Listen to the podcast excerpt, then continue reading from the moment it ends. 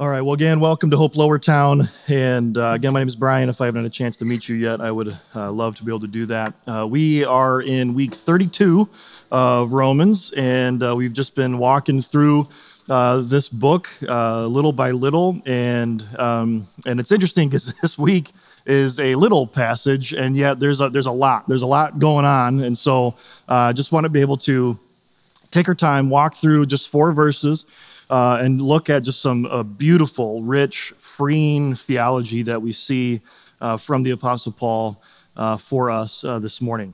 Uh, so again, we've been uh, in this book for a while, and we look just a, just a quick uh, catch-up recap in the first three chapters of looking at what is the gospel, what is the gospel, and, and, and what is the, the good news. It's a it's a word that people use all the time. Oh yeah, the, the gospel of, of Jesus, the gospel of this thing. Uh, it is that means good news and the good news of Jesus. And we we looked at this for several weeks of that this is by faith alone, uh, by grace alone, in Christ alone. And, and, and then we shift into where we've been now, and we're going to be kicking off chapter 8. Uh, as we get ready to get into the Christmas season, we'll be finishing up, and then we'll kick back off in Romans again in, in, in uh, January. Uh, we've been looking at okay, well, well, now that if this is true, if the gospel's true, if I'm free in Christ, then how does that affect uh, how I live. Is it a should? Do I need to do this so that God will still love me to, to stay in? And, and the Apostle Paul's going to say, no, that, that's not what's going on. But as he explains the gospel that we're free in Christ, well, then, if that's true, well, then I guess that means I can go do whatever I want. All right? If, if I've been forgiven, uh, all my past, present, future sins are forgiven, well, then I guess that means that I can go and do whatever I want. So he asks all these, uh, these hypothetical questions, four of them, to be exact, going back into chapter 6, verse 1. He says, What shall we say then? Are we to continue in sin so that grace may abound? He just finishes saying, if, if where there is sin, where, where sin is abounds, grace increases all the more. So then, if that's true, Paul, then I guess that means we can continue in sin so that more grace shows up. And he's saying, by no means, like God forbid, like no, that doesn't make any sense. If I'm truly, if I truly see Christ and I see the grace in his eyes, as we just sang, and I and I see that, why would I want to turn away from that and continue in sin? And then the next question, what then are we to are we to sin because we're not under the law, but under grace, right? So if, if I don't get saved by being a good person, by obeying and, and showing up for church and, and doing all these things, that doesn't do anything in regard to my salvation, then I guess uh, I can go do whatever I want. And again, he says, by no means, God forbid. And then he's going to ask another question in chapter 7 What shall we say then? The law is sin? That the religious leaders that would have been in uh, Rome at the time would have said, See, Paul, you're, you're saying that the law is evil. And it's not. The law is from God, right? And so, so he's saying, are, are you saying the law is sin? And again, Paul says, by no means. Yet, had it not been for the law, I would not have known sin. That the villain of the story is sin, not the law. And then the final question, he's just going to reemphasize that in Romans 7 to 13 is Did that which is good then, the law, bring death to me? And he's say, God forbid, by no means.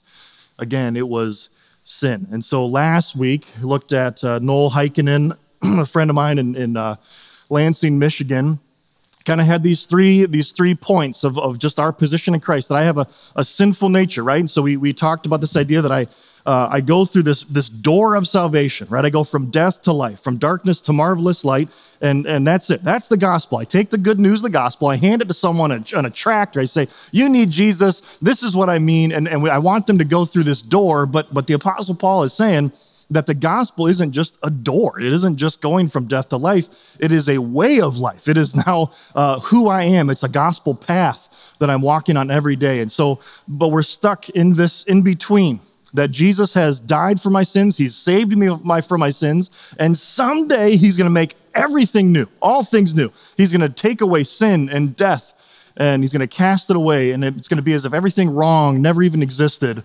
But we're already, we're here now. And he's saying, uh, I have a sin nature, so as long as I live in this world, I can't possibly be perfectly sinless.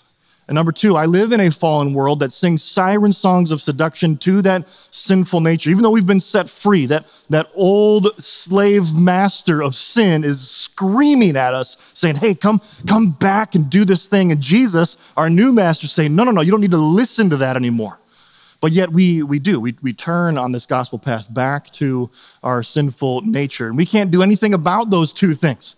Those two things are just truisms of being alive in this world. But the third point that he says, I believe lies, faulty sensors that cause me to act as if certain things are true about me that are not true in the least. And I use that analogy of my old Jeep of I've got this low washer fluid that's always on. And it's been on for 13 years. No matter what I do, no matter how much I top it off, no matter how many gallons of washer fluid I have in my back trunk or hatch or whatever it's called in a Jeep, I don't know, uh, in the back rolling around, it doesn't make that true. I'm not low on washer fluid. It's just simply not true. But we, we hear this. You are, you are a liar. You are a manipulator. You are a pervert. And it's there in our face over and over and over to where we start to believe it. And then Jesus shows up and he says, That's just not true of you. You want, you want to know why it's not true? Because I say it's not true of you. You are in me. You are made new. So that was last week. This week, we're going to be looking at a courtroom scene that the Apostle Paul is going to is going to bring. Um, I don't want to spend a ton of time on this analogy, but right, we all have favorite books or movies. Twelve Angry Men. I think it was called that because uh, women weren't allowed to be in the uh, courtroom at the time uh, when that movie came out, which wasn't that long ago. Uh, but then A Few Good Men came out, and I don't know why it's called that because Demi Moore is one of the lead actresses in that. So I don't know what, what's with the men thing. I don't know. Maybe they were just doing a play on the Twelve Angry Men. I don't know. Either way, really good movie, right? You you want the truth, you can't handle the truth, right? That's what that that's what that is from, right? Uh, and, and, so you have these courtroom scenes, and and and and we. I don't know if you were like me. I got really uh, uh, stupidly uh, infatuated with the Johnny Depp trial when that was going on. You know, I would like get alerts on YouTube, like, "Hey, Johnny Depp is on the stand." It's like, all right, I'll go watch it, right? Um, there's just, there's something about the courtroom. I know we have two, two and a half lawyers uh, here. we've got two real lawyers and one in training. Uh, uh, and so, um, right. And so, so maybe I'm to be, if you're like, hey, you got your analogy really bad, uh, it's fine. Okay. I'm not a lawyer. Um, so let's get into this though in Romans chapter 8, verses 1 through 4, uh, sermon that I've uh, titled Not guilty. If you're able, if you wouldn't mind, just stand uh, with me as I read this, this uh, text, Romans chapter 8, verses 1 through 4, uh, reading out of the ESV. Uh, we typically read out of the NIV here at Hope, but, but going slowly, uh, want a little bit more of a word for word uh, translation. So that's why we use the ESV during the, this study in Romans. And so here we are, Romans chapter 8, verses 1 through 4. I'll read this loud. You can just follow along. There is therefore now no condemnation for those who are in Christ Jesus.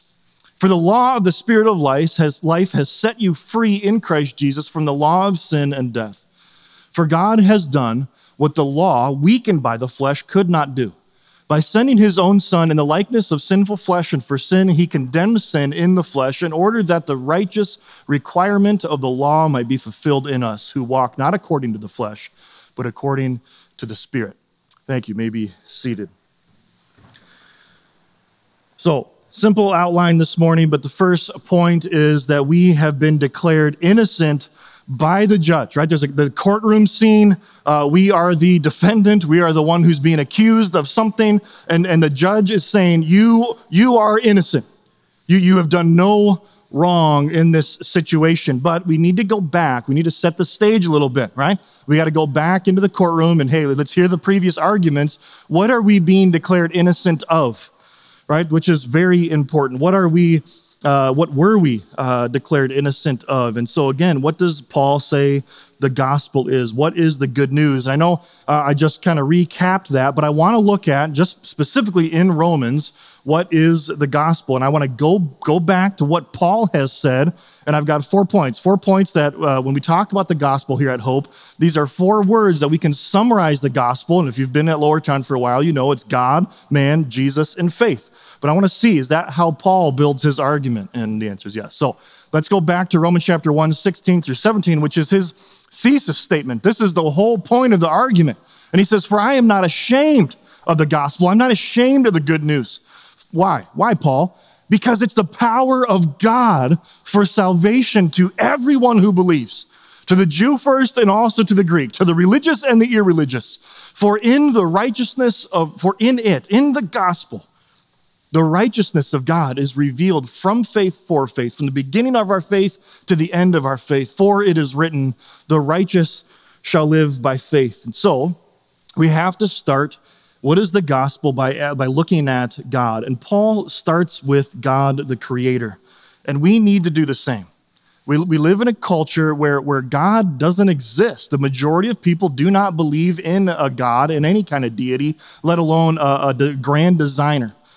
And so we can't just like our, you know, maybe our predecessors, predecessors, our, our grandparents. My, my grandfather was a pastor and, and looking at maybe like Billy Graham, and he would do these big meetings and, and thousands of people would come forward. But if you listen to Billy Graham preach, he doesn't start with, in the beginning, God. He starts with, you're a sinner and you need to repent. And people are like, oh, you're right, right? And people would just come forward in droves. That's just not our culture anymore.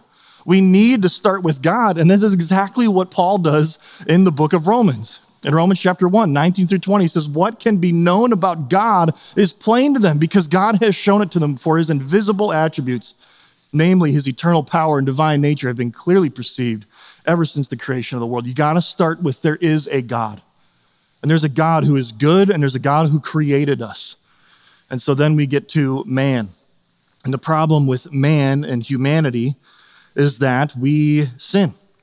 And right off the bat in the beginning, uh, it only takes a couple of chapters, the end of chapter two, start of chapter three, that we are saying, hey, Creator God, um, no. I don't want to be under your rule. I don't want to be under your law. I want autonomy. I want to choose for myself what's right and what's wrong. I, I want that for myself. And so we read in Romans chapter 3, verse 23 For all have sinned and have fallen short of the glory of God. And that's where the story could end. That is where God justly could say, I'm just done. Why? He did the same thing with the demons. He did the same thing with the fallen angels. He doesn't send a savior to the demons, but he does. He takes on flesh and he sends his son Jesus. This third point of this, and again, we see this in Romans chapter 6, verse 23 the wages of sin is death. Breaking the law, the commandments of God, you will die. But the free gift, right? Remember my whole pet peeve. I can't stand the free gift. It's just a gift. Gifts are free. Uh, this free gift of God is eternal life in Christ Jesus, our Lord. And then finally, faith. That requires faith in Christ for the forgiveness of my sins, for the crimes that I've committed against God. And so we see this then in Romans 6 23 through 26. For the wages of sin is death, but the free gift of God is eternal life in Christ Jesus our Lord, and are justified, are made right by his grace as a gift. How? Through the redemption that is in Christ Jesus, whom God put forward as a propitiation by his blood, a payment for my sin by his blood, to be received by faith. This was to show God's righteousness because in his divine forbearance he had passed over former sins, and it was to show his righteousness at the present times that he might be just and the justifier of the one who has faith in Jesus. So, going back, we are declared innocent by the judge. And so, our text again this morning, starting off here in verse 1 uh, of Romans 8, says, There is therefore now no condemnation for those who are in Christ Jesus. And um, someone on staff sent me this uh, link for this, this definition of what is this idea of condemnation. So let me just read this. We don't have to get caught up into the, into the Greek language here, but there's, there's a deeper meaning to this word. In this, and the cognates that follow the use of the term condemnation does not denote merely a pronouncement of guilt but the adjudication of punishment, judicial pronouncement upon the guilty person, condemnation, punishment, and penalty. Okay, so here, here's what I'm saying it is the pronouncement, you are, there is now no condemnation, right? You are declared innocent, right? It's not just the, the pronouncement, right? We've just read in all these, the verses that we just uh, kind of recapped with in the book of Romans, we just read that we've all sinned that we're all guilty. And then the judge says, But I'm declaring you innocent, even though you are guilty. I'm telling you you're innocent. That's the declaration part, that's the pronouncement of it. Right? It would be like uh, where we've probably all read a book or seen a movie, or, or maybe this was maybe this happened to you. I don't know. Uh, that right, someone's like in jail and they need a bond, right? They need to be set free, and so someone comes, right? The the you know the, the sheriff comes in. He's like, "Hey Jim, uh, you're free. Someone paid your bond, right?" And then he opens the gate and he's like, "Oh, who did that?" Right? And it's like, "Oh, Dad, I haven't seen you in 20 years. Wow, thanks." Right? And and it would be foolish for the person that was set free to be like. Yeah, I know you set me free. I know I'm free to go, but I just don't feel free. I still feel the weight. And, and, and Paul is saying, no, you've been, you've been declared innocent. There's a declaration of this, but it's not just the pronouncement of it, it's the punishment as well that we've been declared innocent of. That we deserve the punishment, and the wages of sin is death. We see that. We've already read that, but it is paid in full. And our dues, not just to society, have been paid, but our dues to the creator of the universe, the one whom was the most offended party in this scenario, the one that was attacked by our wrongdoing. He's the one who pays them. The pronouncement, you are innocent, but you also then are not uh, worthy then of the punishment that happens. Martin Luther says it this way when the devil throws our sins up to us and declares we deserve death and hell, we ought to speak thus I admit that I deserve death and hell. What of it? I, don't know if he said it like that in German. I don't know if he can do that inflection in German, but I'm like, what of it? Does this mean that I shall be sentenced to eternal damnation? By no means, God forbid. For I know one who suffered and made a satisfaction on my behalf.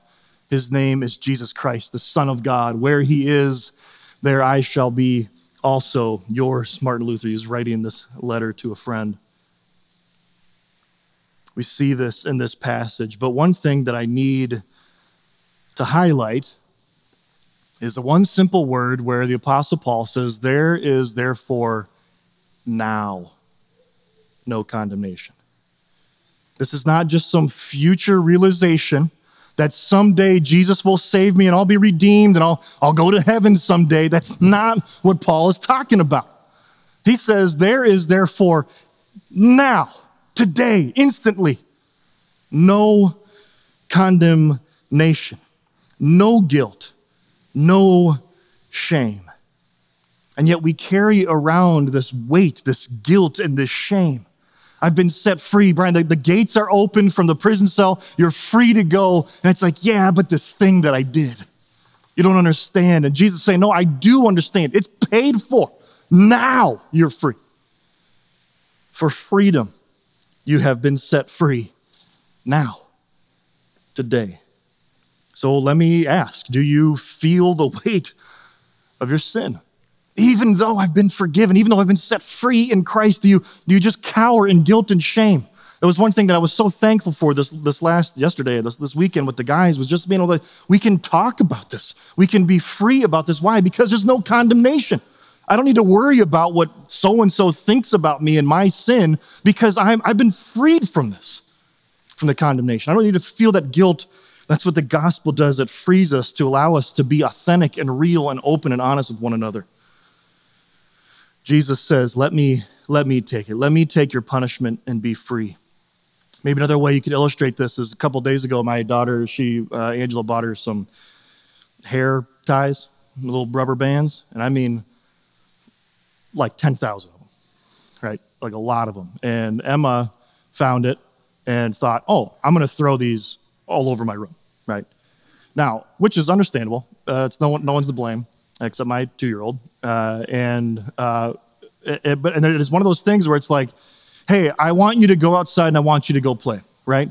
But before you do that, I'm, I'm going to make a law. The law is I want you to go do the thing you want to do, but before you do that, I need you to clean up. All right, and you can imagine a two-year-old being overwhelmed by cleaning up 10,000 little rubber bands. This is not, I, I can't, I can't do it. I'm physically incapable of doing this on my own.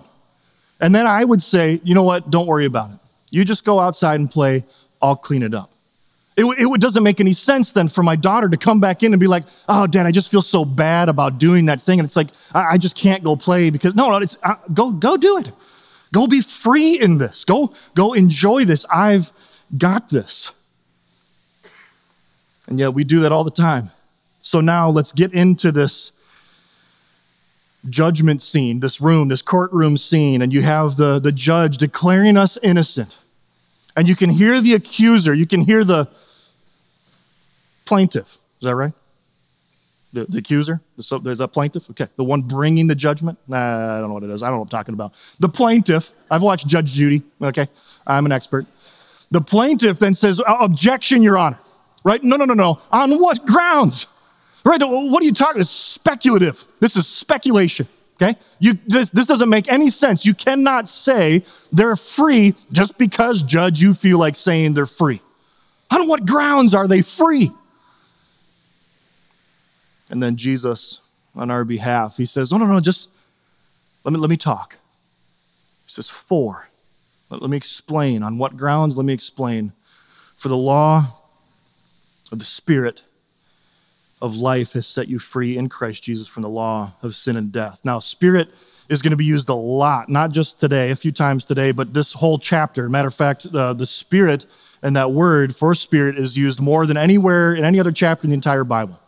And it's really important, right? If you're reading your Bible and you start seeing the same word pop up over and over, you go, wow, that's a, that's a theme, right? This is really important. And it is really important, but it's not the most important aspect of this text the important part of this text and what Paul is trying to get is the freedom that we have in Christ Jesus, that the Spirit brings about through new life. For the law, and, I, and in case you're, I, I, made a, uh, a visual aid for you. I don't know why, I just did it.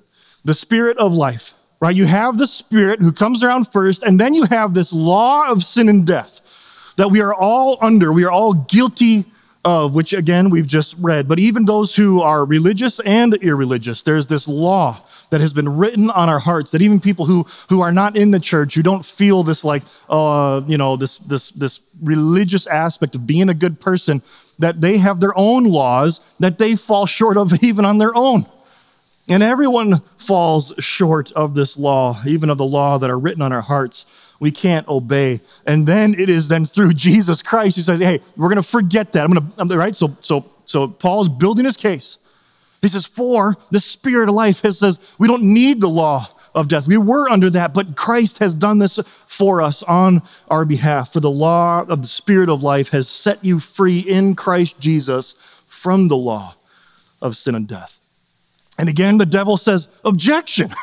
Right? On what grounds? You can't do that. You can't just have Jesus come along and say, uh, I'll pay for it.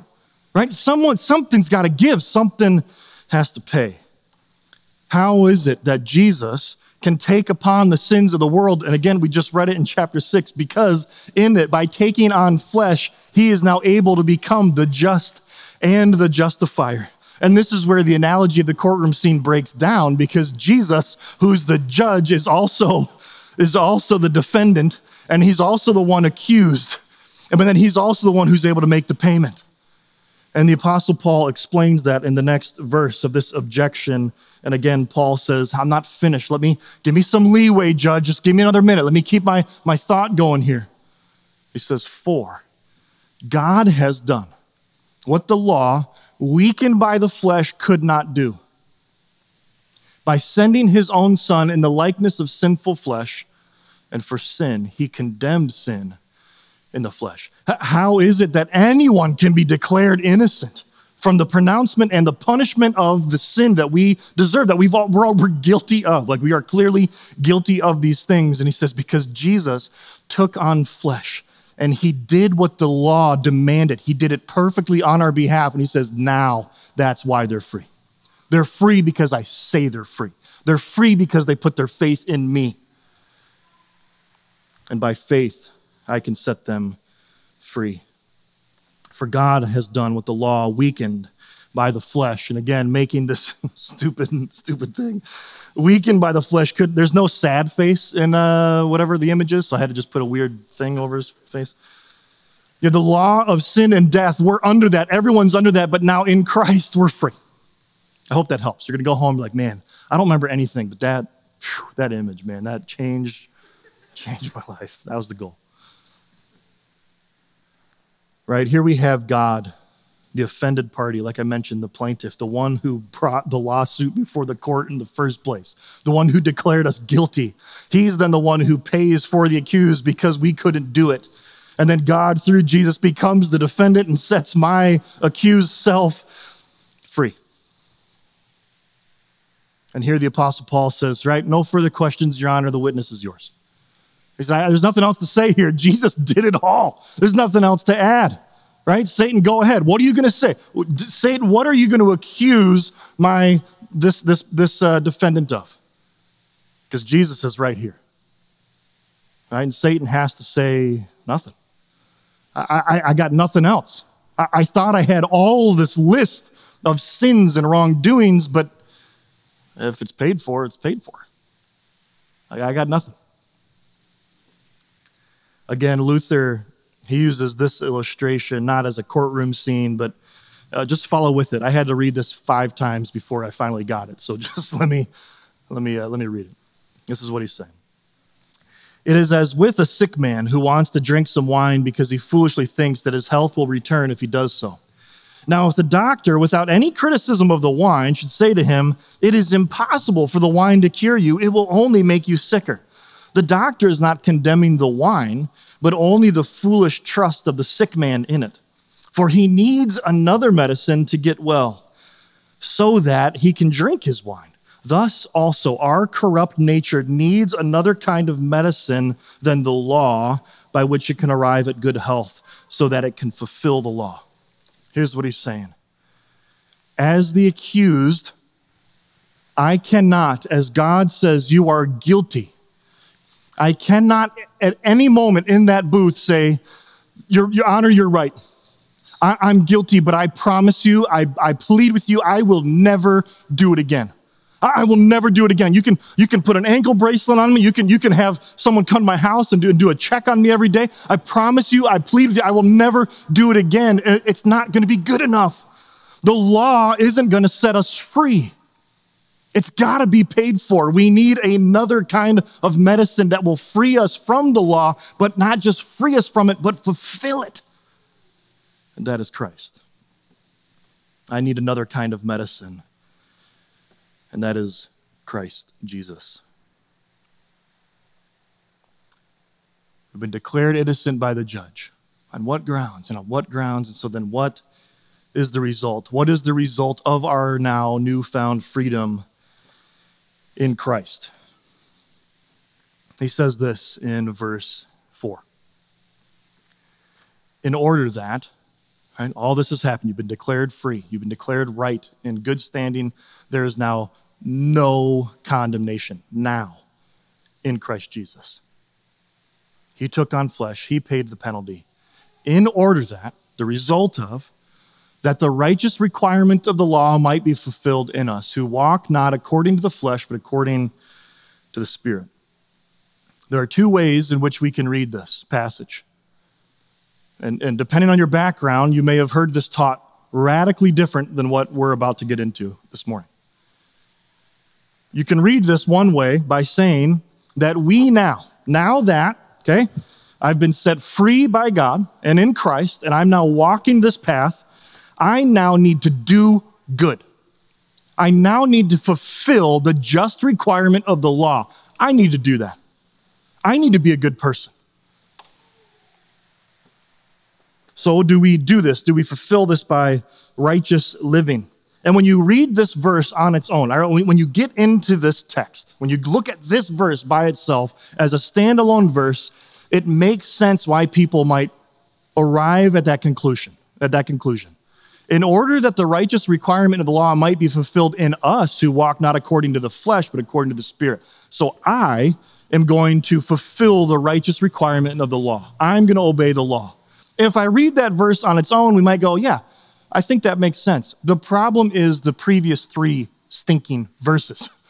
We have been set free in Christ. He's the one doing this work.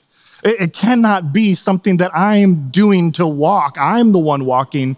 It is God, it is Christ who unites himself with us. We are in union with Christ, and it is now his righteousness that is fulfilling this. Jesus did the work on our behalf.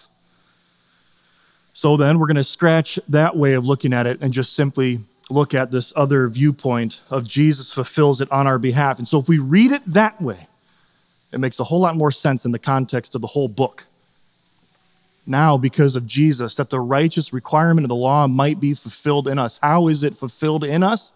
Because of Jesus, because of my union with Christ, who walked not according to the flesh, but according to the Spirit. I've got a long, long quote warning here, okay? I don't normally do this, but um, I'm going to. Just three slides, I promise. It's not that bad. I just feel bad. A uh, lot, of, lot, of, lot of words are about to be on the screen.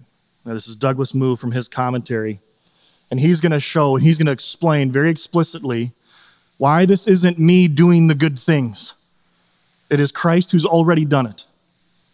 He says this If then the inability of the law is to be overcome without an arbitrary cancellation of law, it can happen only through a perfect obedience of the law's demands. Okay? I, I've got to be perfect. This, of course, is exactly what Jesus Christ has done. As our substitute, he satisfied the righteous requirements of the law, living a life of perfect submission to God and laying upon him the condemnation due all of us. God also made it possible for the righteous obedience that Christ had earned to be transferred to us. Verses 3 through 4, which we just walked through, then fit into a pattern of Paul's presentation of the work of Christ that has been called an interchange. Christ becomes what we are, so that we might become what Christ is. In this sense, then, we may interpret the righteous requirement of the law to be the demand of the law for perfect obedience and for righteousness. And the law's just demand is fulfilled in Christians, not through their own acts of obedience, but through their incorporation into Christ.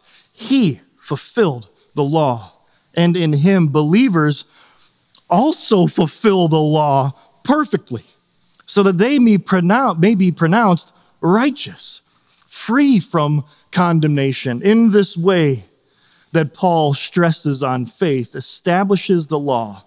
For in grasping Christ by faith, people are accounted as really having done the law. I want to read that again. In grasping Christ by faith, people are counted as really having done it. Indeed, as Paul makes clear in this letter, it is only through faith in Christ that the law can really be accomplished. In other words, we go back to that courtroom scene, and it's not just a declaration of righteousness. It's not, hey, you are innocent.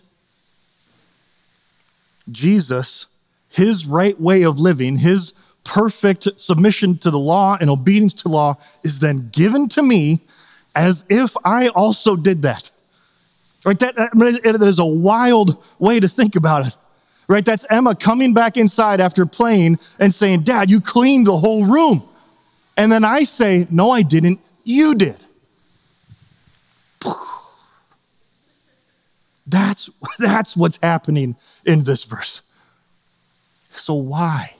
Why do we still feel that need to hold on to our sin, to be here to see those flashing sensors of this is who you are? And Jesus says, No, you're not that. And you're not just declared innocent. I'm telling you, you're, you're me. I'm you, you're me. We're good. And yet we're so prone to go back and feel the weight of that sin. And Jesus saying, Here, let me, let me make this abundantly clear. The fulfillment of the law that I did, let me just put it this way you also did it because you're now with me. That's how we read this text. There is therefore now no condemnation for those who are in Christ Jesus. Now, let me say this, and I actually, this is free. This was not in my notes. This will happen sometimes. People like to quote this verse when sin is pointed out in their life. Hey, I've noticed you're, you're really struggling with this, you're doing this thing, you, you, whatever, whatever, fill in the blank. And they would say, Whoa, whoa, whoa, whoa, Pastor, you can't do that. There's no condemnation for me. I'm in Christ. It's like, Yeah, you still need to repent of sin. There's no condemnation. You're not going to be judged for this. But if I am truly in Christ, and I see him as good and beautiful, I want that. There is therefore now, now, today, no condemnation for those who are in Christ Jesus. For the law of the Spirit of life has set you free in Christ Jesus from the law of sin and death.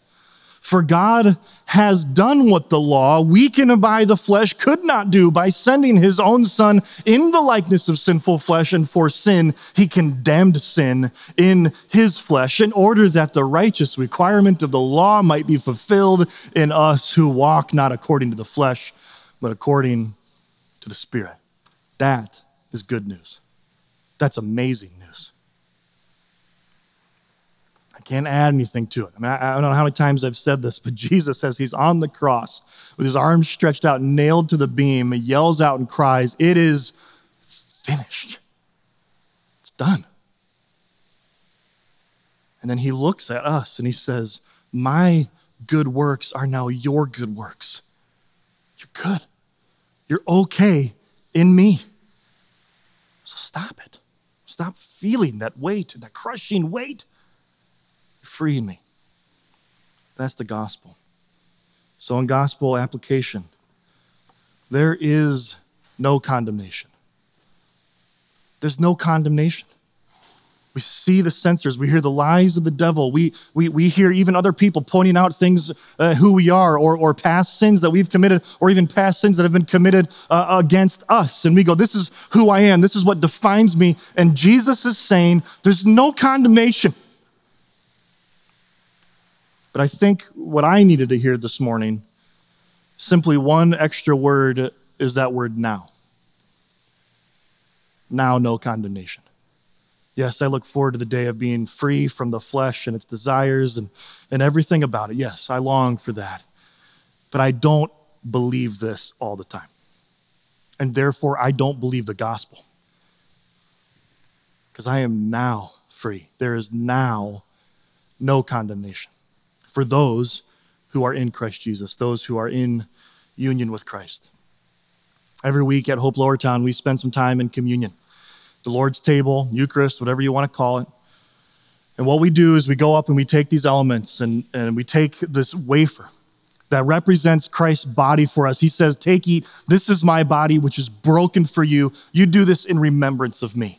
And so we get to take that little wafer and we get to remember that there is now no condemnation, not because of anything I've done or anything I could possibly do. I can't obey the law and plead with the Creator. Um, I promise I'll be a good person now. He's like, No, you're not. But guess what? You are because you're in Christ.